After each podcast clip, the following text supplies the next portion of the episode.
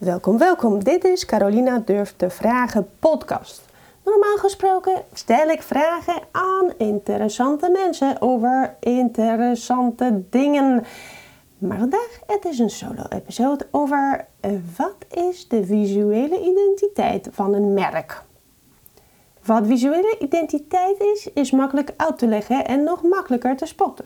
Eentje maken is een hele andere koek. Brand, branding en visuele identiteit. Als ik één cent zou krijgen voor elke keer dat ik brand, branding en brand identity door elkaar zie of hoor, ik zou al met pensioen kunnen. Maar omdat mensen het raar vinden als ik elke keer één cent van hun vraag, uh, tja, even uitleggen dan. Brand of een merk is een manier waarop iemand je product, services of jou als persoon ervaart. Brand is dus iets in hun hoofd. Brand is een perceptie. Je kan het niet aanraken, je kan het niet kopen, maar je kan het beïnvloeden. Wat is branding dan? Dat verhaal over koeien en het Wild Westen ken je vast al, dus die ga ik je besparen. Branding is opzettelijke differentiatie. Branding is jezelf anders presenteren dan je concurrenten.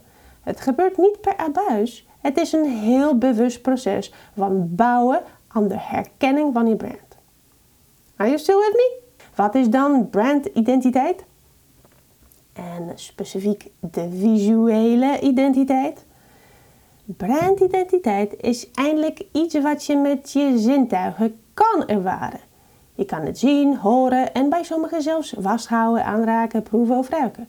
Denk aan het, hoe het voelt om een nieuwe, wat zullen we zeggen, iPhone uit te pakken. Of hoe het ruikt in een nieuwe Audi. Nee, geen idee, maar het zal vast uh, chic en luxe ruiken. En dat brengt mij bij visuele identiteit. Hoe ziet je brand eruit? En wie wil je hiermee op welke manier laten voelen? Housestyle en visuele identiteit. Is er een verschil tussen housestyle en visuele identiteit? Volgens mij nee. Beide betekenen hetzelfde. Een samenhang van visuele elementen zoals logo, kleuren, vormen, lettertypes, et cetera. Het zal vast aan mij liggen, maar housestyle vind ik zo als interieursdesign klinken. Ik heb hele sterke bouw- en elektra-associaties. Ja, serieus. En dit woord zegt ook niet direct waarom het nodig is. Het klinkt als iets wat je erbij doet als je tijd hebt. Net als plinten. En we weten allemaal hoe het met plinten gaat. Het klinkt als iets voor de leuk. En daar ben ik het niet mee eens. Visuele identiteit daarentegen klinkt in ieder geval in mijn oren als iets wat noodzaak is. Je kan niet zonder identiteit, toch? Je kan niet zonder een gezicht. En dat brengt me dan weer tot het volgende. Housestyle maak je. Je moet het bouwen. Weer stof en elektra, wat ik in mijn hoofd zie. En er is altijd een kans dat je iets neps of niet helemaal authentiek gaat bouwen. Visuele identiteit heb je.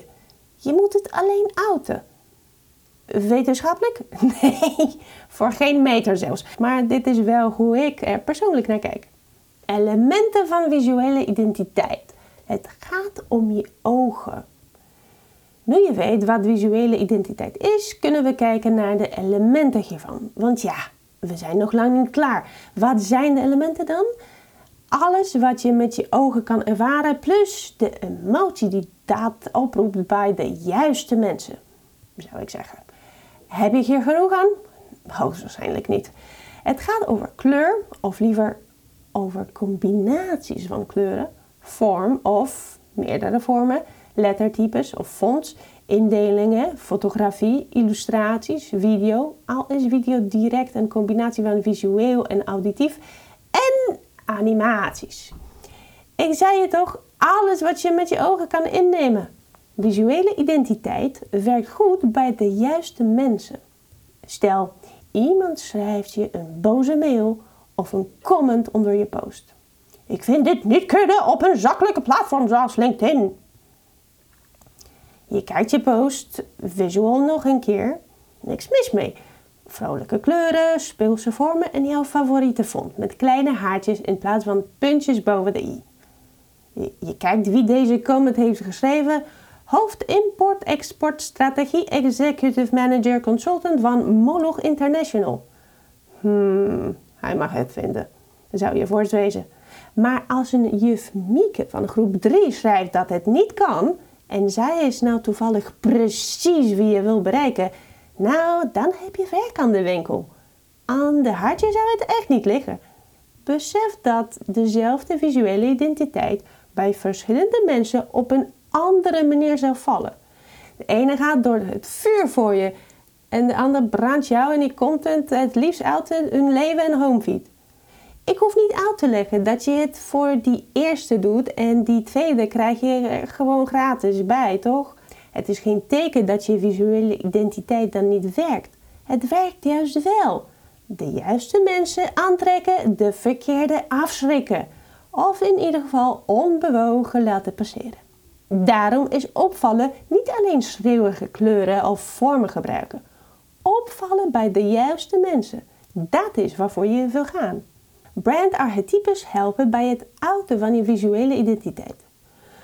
Moeilijk, moeilijk allemaal natuurlijk. Als je het zomaar van en vanuit niks moet oplepelen. Maar weet je, er waren slimmerikken die dit al wat voorgekoud hebben.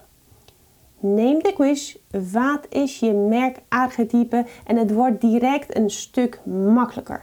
Link is natuurlijk in de show notes. Brands worden vaak gebouwd op basis van archetypen. Voor nu maakt het niet uit wat een archetype precies is en of je het met een vork of een lepel eet. Je herkent direct wat het is als je je resultaten leest. Zowel jij of je bedrijf als je publiek of je ideale klant hebben een archetype. Het hoeft niet hetzelfde archetype te zijn. Het kan juist een hele andere zijn. Stel, je runt een sportschool.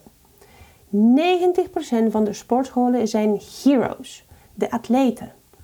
One more rep! Gaan types! En ze proberen op deze manier ook hun klanten aan te spreken. Resultaat, ze spreken ook andere atleten aan.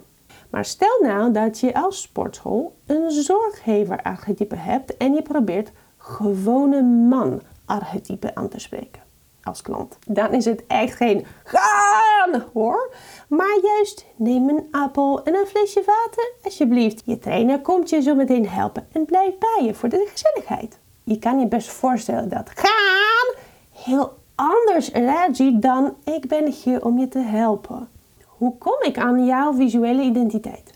Als ik een visuele identiteit voor mijn klant maak, wil ik je altijd eerst spreken. Ja, online is ruim voldoende voor mij. Hoe klink je? Hoe beweeg je? Gebruik je vaak je armen als je praat? Of zit je alsof je een stok hebt ingeslikt? Laag je heel hard of juist heel zacht? Dat geeft al het eerste beeld een gevoel dat nog geen woorden kent. Wie wil je aantrekken? Moet de visuele identiteit zestienjarige meisjes aantrekken? Of juist vrouwen rond de veertig die zich zo jong als tieners voelen nadat ze hun leven ondersteboven hebben gekeerd en zich opnieuw teruggevonden? There's a difference, you know? Na een gesprek met jou kan ik wat onderzoek gaan doen. Wie zijn je concurrenten? En hoe zien die eruit? Welke kleuren gebruiken ze? Is het zacht roze met beige wat ik overal terug zie? Of juist fuchsia en zwaard? Gebruiken ze strakke lijnen of is het allemaal wat warm en fuzzy? Hoogstwaarschijnlijk ga ik iets heel anders voorstellen, want ik hou niet zo van meer of minder. Dat spel kan je alleen tijdelijk winnen. Ik hou van anders dan anders. Ben je van plan om je brand te professionaliseren? Ugh, verschrikkelijk woord. Anders dan, uh, wil je de juiste mensen aantrekken en durf je de verkeerde laten gaan? Neem de quiz als eerste stap en kijk wat ik op het gebied van visuele identiteit voor je kan fixen. Dit was het voor vandaag. Dankjewel voor het luisteren. Alle relevante links zijn in de show notes. Vergeet daar niet te kijken. En uh, tot volgende keer. Doei!